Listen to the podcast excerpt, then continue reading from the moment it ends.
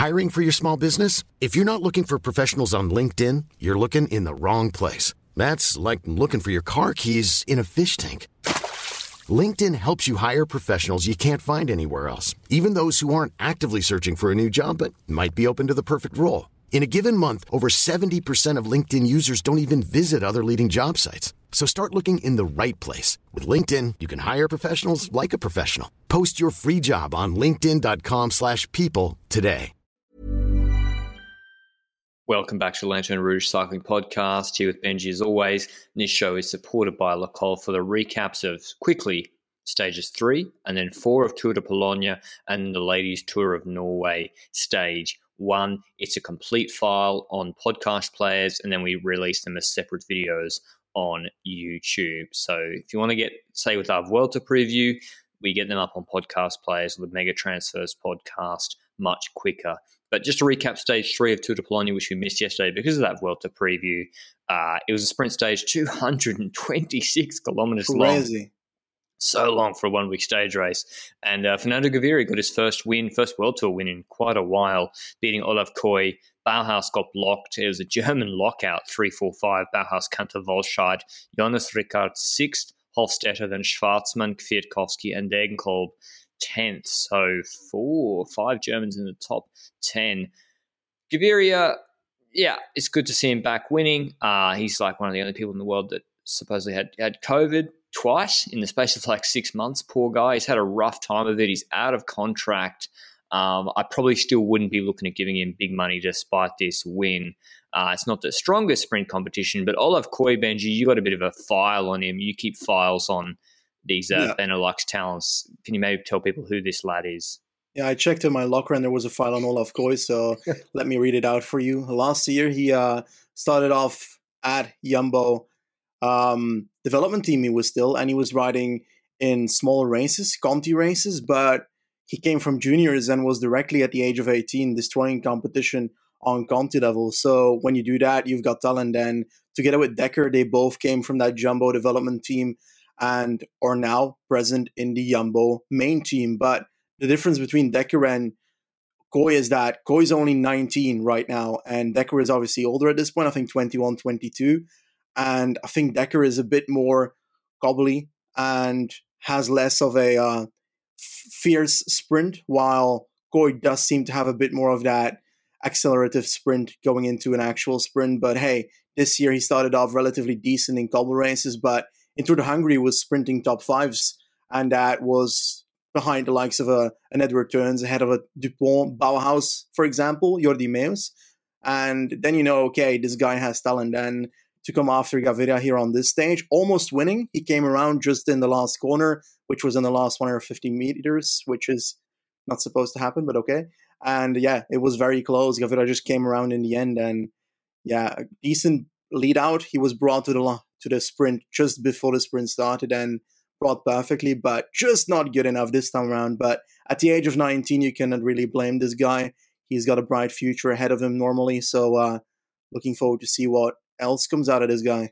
Definitely one to watch out for. On to stage four, not too much GC changing changes in stage three. I think Ulissi might have leapfrogged Moritz Johnson bonus seconds. Stage four, more a mountain test now, not high mountain though. 161 Ks long. We have like 5 Ks, 3.5%, then 4.6 Ks, 4%. The main climb is a long drag up to Łapszanka. It says 4 Ks of 5.3%, but really they're climbing for like 15 kilometers plus. It's just shallow gradients. They do a descent and then a kick to the line, one, 2 Ks at 7.3%. It flattens out and then a kick up again. It's not as hard as the finish that Almeida won the other day but it's again like quite un- well, not unique, but it's just different. It's not straight climbing. There's descents. There's uh, rest periods, and then it kicks up again. It's an interesting finish to Bukovina Resort, and we had. Uh, I know we had a lot of races on today, Benji. I saw your man Valter was in the break uh, for FDJ, but they were kept on a pretty pretty tight leash. Uh, were, you, were you even watching the break? Benji's normally on break watch. Okay, yeah, okay. I watched. Uh, I watched the break a tiny bit, a tiny bit. Okay, I was too busy watching the Tour of Denmark, where Remco Evenepoel destroyed uh, the Danish field, basically like crazy work there, and he eventually uh, also won that stage. Spoilers, but uh, we talk about the Tour of Poland here and the Tour of Poland alone, so let's not talk about it too much. Indeed, Valter in the breakaway, and uh, he dropped the breakaway on the first of these two final climbs. And I think in the peloton we saw both the Koenig and UE putting in some work, but what I found most intriguing was what happened after the first climb. We had them going into the descent, and obviously Valter was just caught in that descent. And we saw some moves in the peloton, and it was more that Cavagna came to the front, started hammering it with Honoré, but also Girmay went to the front for a bit as well and started hammering it and put the entire group on a leash just after the descent, just before the start of the last climb, and then moved back again. So I guess he was doing that for a teammate. I was thinking Rota, but perhaps Quinten Hermans was also in that group. But then something weird happened. Cavagna paced so hard that he had a bit of a gap together with Honoré on the group, and I think that put Almeida on a golden seat. You know, they've got 20 nah, nah, meters. Come on. Come on. Okay. Go ahead. Cavagna and Honore attacking Joao Almeida, trying to take the leader jersey off him because he's going to UAE next year. It's not a reverse lead out at all.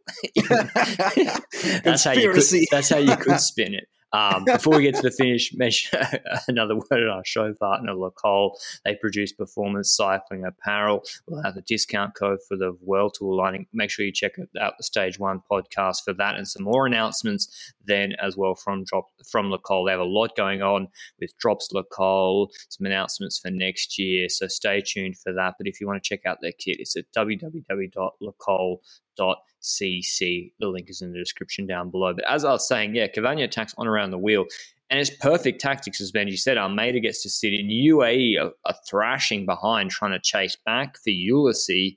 Uh, then eventually Ineos, so they've got Kwiatkowski in the seat. They have Geoghegan Hart pacing for him. But as I, they get, Cavagna basically launches Honore and he gets onto the flatter section and he's doing so well. He, the guy came third at San Sebastian. And – yeah, like it was closer than I thought. I thought he was going to be caught really quickly. Eventually, we saw Almeida launch early. And what did you see from Almeida, Benji? I mean, we, we said he hasn't won before when we talking about his transfer. Factually correct. He hadn't won before. But I saw some like savvy vet moves. Am I ma- imagining that he like yeah, attacked, clever. triggered, and then waited to someone else to like he baited Mohoric? Well, he made a bit of a move when Honore was done working just ahead of him. And it was not that crazy, but it was enough to trigger Mohoric indeed into taking the inside because Almeida went wide, allowing the inside of a, a very, very marginal corner to the line. And Mohoric went into that inside, and Almeida just said, Okay, I'm on the wheel. And this is what's interesting because this shows the different type of sprints these two have. Mohoric is a type of rider that needs 100 meters of just running towards his sprint to get to a decent sprint speed, while Almeida has that trigger acceleration to get to that speed and jump on a wheel like that. And the problem for Mohoric is that on this kind of finish, it's going to be very difficult to use his kind of sprint, the 100 meter run into a proper sprint speed, and then keeping it up to the line. And that is basically leaving a lead out for Almeida here. And uh, yeah, it's easy for him. He, even he could have come past Mohoric earlier, but there was a slight left hand bend, and he basically edged out to make anyone that wanted to come past him go even wider. He sprinted, got up to speed, and then with 50 meters left, he's like, time to cook him and beat Mohoric by over a bike length. I think Almeida for his second win in a matter of two days. So, so typical. Like one win and the floodgates open every well, time. Also having like a stage finish that suits him perfectly kind of helps too yeah, okay. as well. Here's the final top 10. Almeida first, Mohoric second. He's still crazy level. Then Vendrame third, Kwiatkowski fourth, Dion Smith fifth, Hindley sixth, Ben Tullett on Alpecin-Fenix, young British guy. Watch out for him. He did well at Flèche.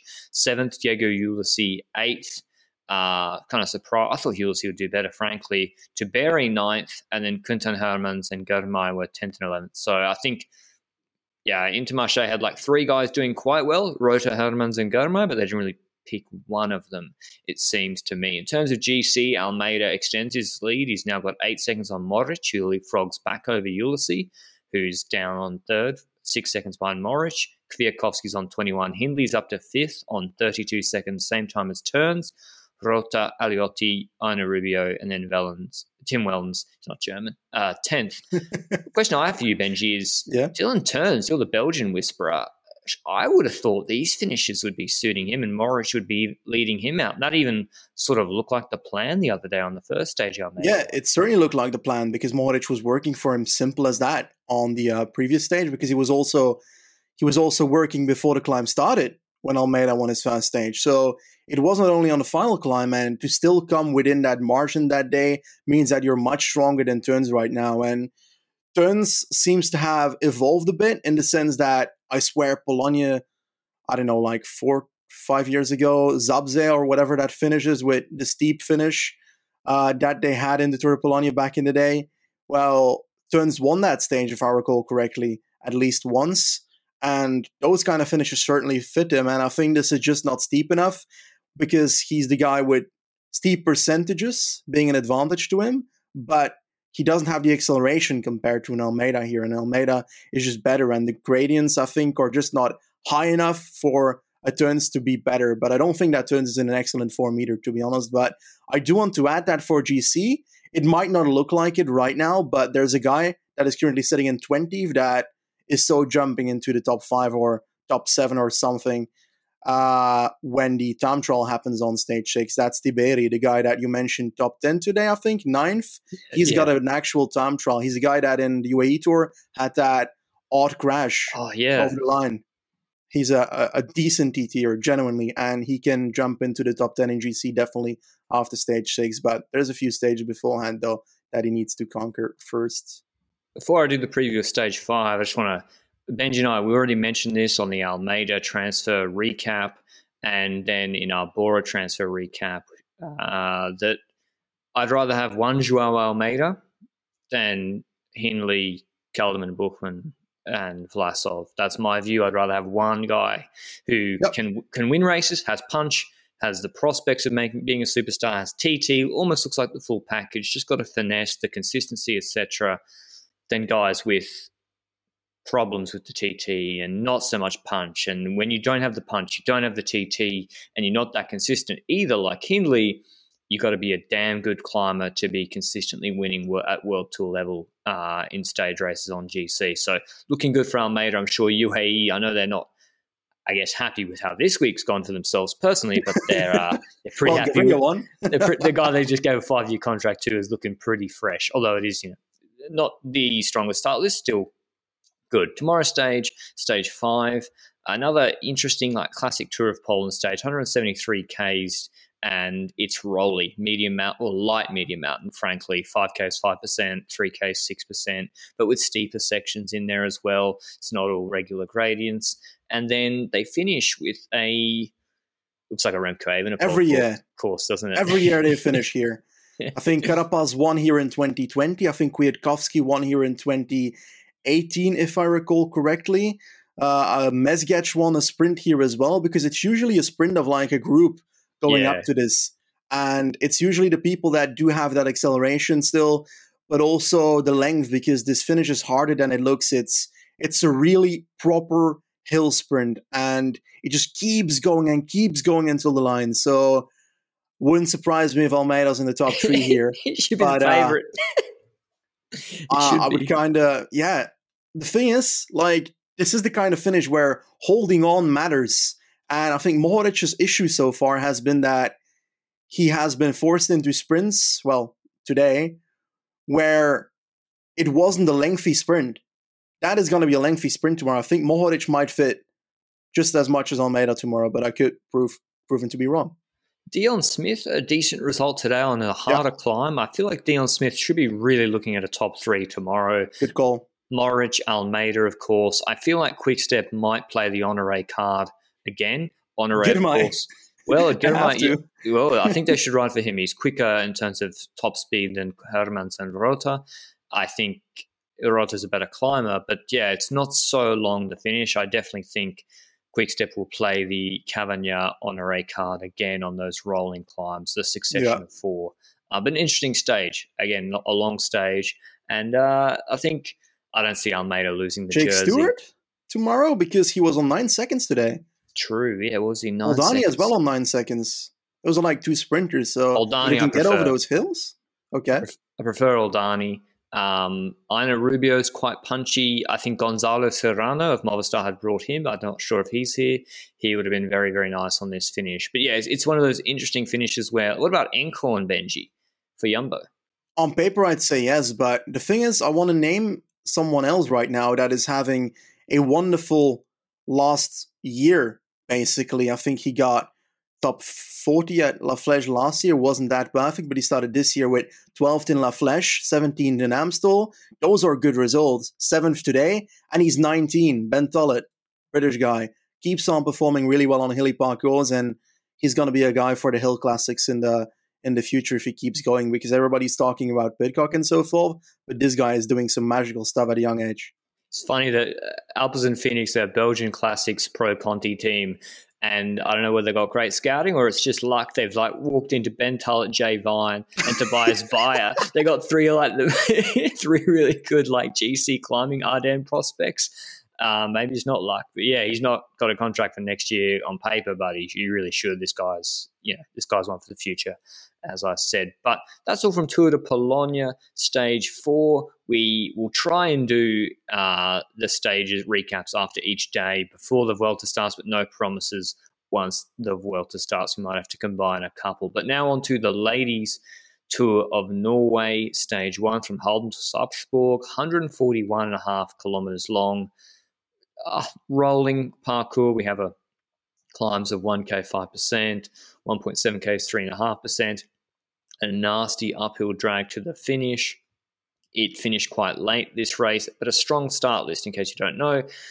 Obviously, Annemiek van Vleuten's here. She's also wearing the uh, couldn't find her Benji. I don't realize she's in the Women's World Tour Leaders jersey. Uh, quick women, we have Chloe Hosking, Lippert, Rivera, and uh, I think SD Worx sent their they're giving Niamh Fisher Black and Moolman a chance at leadership. Who else is quick that I'm missing out? Uh, Consoni, Valcar were pacing a bit today. But yeah, uh, Ludwig Cavalli, I should mention as well, as well as Mavi Garcia and Sarah Roy, the quick women for a stage like today. We had a break, Benji, and I don't know that Kristen Kirsten Faulkner on Team Tibco SVB, which I think is Silicon Valley Bank. Uh, yep. Kristen Faulkner was, I think, uh, worked in maybe corporate finance or investment banking in in uh, California. But yeah, she's now racing for them. She was in the break with uh, some other strong riders. Yeah, definitely Jorgensen, Buisman, Van Gogh, and Kristen. And those riders stayed up quite a while because, well, it was an odd situation watching this race. We started watching with a break of five. And first of all, there was no kilometers to go on the screen at that point for like the first 30 minutes of me watching this race. And we had no time gaps. So we were waiting, waiting, waiting, waiting until at the front of the breakaway, there was this guy with a whiteboard on a motorbike saying the gap was 2 minutes 20. Fortunately, we knew what the gap was then. And this was ah, still 60K to go or something. And the gap kept expanding to 3 minutes 30 with 40K to go. And then finally, the gap started slowing down. Well, slow, closing down. That's the correct term. Slowing down is not what I'm looking for here. And the peloton started coming closer and closer. Did you have any view on who was setting up any tempo in, in the group behind? Well, I thought, you know, DSM, they got two women for their finish that I really liked in Lippert and Coryn Rivera. But then there's also, they have the Norwegian Susanne Andersen. She's also fast. She's 23 years old and you know she's 23 she came seventh at world champs in 2017 but yeah she never won but she she is fast and she's done well at racing last uh, last month so maybe I didn't really know who they were going for. I just thought DSM would be very active, and they weren't actually so active, uh, particularly in the latter portion of this race, chasing back. the group had split a little bit. Faulkner had gone clear. She's holding 30 seconds, although the gap, like it, it was 30 seconds at 6Ks that then yeah. we saw the right, like we actually saw a visual uh, shot of how close she was. And I was like, that's 10 seconds. It actually was 10 seconds. Valcar are pacing really hard. DSM have four riders in the group. I think Hosking had been dropped, so she yep. Trek weren't pacing. And it was just Valcar, all Valcar pacing. I was like, what are the other teams doing? Like, why is no one chasing Faulkner. And yeah, like, do you have an explanation for it, Benji? Because I didn't, I didn't really have one. Not really. We had a crash earlier in the race, but on paper, DSM, they'd have the numbers and they look to be having the numbers because they had suddenly five riders in a row with, I don't know, was it four kilometers to go or something when the gap was 25 seconds, 20 seconds? And, well, they came to the front one second and then the first rider dropped back and then the other riders had to go around and then they went into a corner where half the peloton basically went down or at least split up because of a crash of 10 riders roughly in a corner. And that put the entire race into full chaos, honestly. Like Faulkner still had a proper gap of 15 seconds at that point, and this was what. 2.5 kilometers to go, two kilometers to go. So they have to start closing that down quickly. And still, Valcar had, I think, Gasparini riding, and I think that was going on for Sanguinetti for uh for the sprint of her and she kept on pacing that. She kept on pacing that. That Valcar rider really well done today. How she's ridden, and she goes off the front. And they kind of just look at each other. They don't go to the front. And it's the Australian champion sitting at the front, pacing a bit, but it's it's not like it's not gonna be top tempo, of course. And like Faulkner, she keeps on hammering it, and then we arrive at around 400 meters to go, and I'm gonna let you lead lead that in. Well, Faulkner hadn't really looked behind at all. It looks like she's cycling in mud. It's like this uphill drag, but no one's really leading out anybody except I think uh, Juliette Labous and Floortje Mackaij. They seem to have been saving themselves to do a, an actual proper traditional lead out for I thought it was going to be Lippert or Rivera. It was actually Susanne Andersen, as I mentioned. She kicks out of the group. She almost drops her chain as she shifts. You can see she nearly goes to the side. Luckily, there was no crashes. Sprinting after Faulkner, but Faulkner beats her on the line with Andersen coming second. Canyon SRAM had paced a fair bit as well. I think they've done their best in third for Alice Barnes. Cecilia Uttrup Ludwig fourth, which shows maybe quite a hard finish, although she has been quick actually in the last three months. Femke Markus, Lucinda Brand van Vleuten, 5 6 7, then Roxane Fournier, Barbara, Barbara Guarischi, and Sofia Bertizzolo rounding out the top 10. So just a weird finish where teams weren't really willing to take control. It reminded me a lot of Gent Wevelgem when Elisa Longo Borghini was clear and she was like literally dangling at 10 seconds until the last 300 meters until eventually Jumbo Visma did a huge push. Then no one really had the team to do that here. Maybe the really late crash in that right hand corner took out some important domestiques. I don't know. And when I look through the finish, I think Lippert and Rivera were quite a way back. Uh, the problem as well with the bike exchange, Sarah Roy, who Benji mentioned, she's their sprinter, so she really didn't seem to have anyone to lead her out at all. So a bit of, I don't know, maybe underestimating Kristen Faulkner, maybe not knowing the time gaps, most likely just a lack of domestiques on a bit of a hard circuit at the end. But and you got some stats on Team Tibco SVB, who are not Women's World Tour yet. I think uh, you saw some stuff on Twitter about their team. Yeah, credits to Matthew Mitchell, a guy that posts a lot about women's cycling content. And he mentioned that this is actually uh, their first World Tour win since 2018, which is a while, and their second ever. So this is a team that is going to be very happy with a victory like this. And I'm pretty sure you had a number about DSM as well floating around where it's very, very limited when it comes to World Tour races, right? Well, zero World Tour wins this year for DSM because Giro Rosa is not a World Tour race yeah. anymore. They did get a win there with Rivera. They have 11 wins, 10 are from Lorena Wiebes. So, or Lorena Wiebes. Um, she is just a win factory. he was like, she is out and out the best women's sprinter. And but yeah, they've only got one outside of her, despite having Floortje Mackaij, Rivera, Lippert. Um, and yeah, they were just missing that today. And Susanne Andersen denied a win. I don't think she's ever won a race, but she was certainly the strongest today. Yeah. Tomorrow's. Oh, sorry, go on, Benji. I think when it comes to like DSM, there's a lot of going on in in the media these days. With first of all, in the men's team, with all the riders leaving and so forth, and there being interviews with the likes of a Kemna, not the rider, but the person from DSM. Yeah, I know it's pretty difficult because he also wrote there, Kemna. But um, and also I think Matt Winston, their Diaz, and they keep talking about cooperation and stuff. So I I had a bit of a a giggle when I saw that they weren't cooperating properly before the crash to uh to catch this breakaway. To be honest. I think the women's DSM team, from what I've seen, they seem to have pretty good chemistry.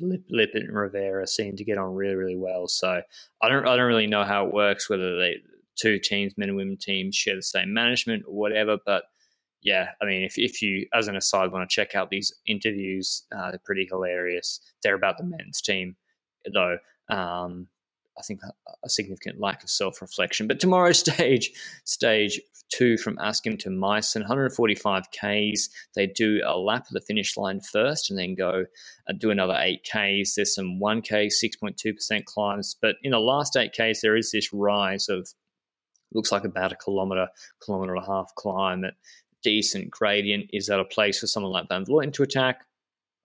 Probably not. Probably not long and steep enough. So Break has a decent chance, particularly if domestiques get dropped once again. And I'll be interested to see who wins. I think, yeah, I think Rivera will be the quickest if she, uh, but it's whether she, um, they can bring back the break. Do you have a pick, Benji, or you don't know what's going to happen? Well, I, I, feel like it's most likely going to be a sprint. Do you think that somebody would dare to go on that tiny hill before the end? I mean, no, not really, to be honest.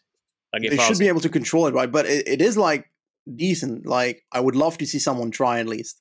There's no Elisa Longo Borghini style here or SD Worx to do it. I think uh, if I'm FDJ, I'll just pace for Cavalli for the sprint. If yeah. SD Worx the team to do it, who don't have an out and out sprinter. They got strong riders, but no nailed on sprinter. And Trek will be hoping that uh, Hosking can get over that hill, and they got Brand to play if she can't. But anyway, stay tuned for our recaps of Polonia, latest tour of Norway tomorrow. And uh, we'll, thanks to for supporting the podcast, and we'll see you with all of that for your Friday entertainment tomorrow. Ciao. Mom deserves the best, and there's no better place to shop for Mother's Day than Whole Foods Market. They're your destination for unbeatable savings, from premium gifts to show-stopping flowers and irresistible desserts. Start by saving 33% with Prime on all body care and candles. Then get a 15-stem bunch of tulips for just $9.99 each with Prime. Round out Mom's menu with festive rosé, irresistible berry chantilly cake, and more special treats. Come celebrate Mother's Day at Whole Foods Market.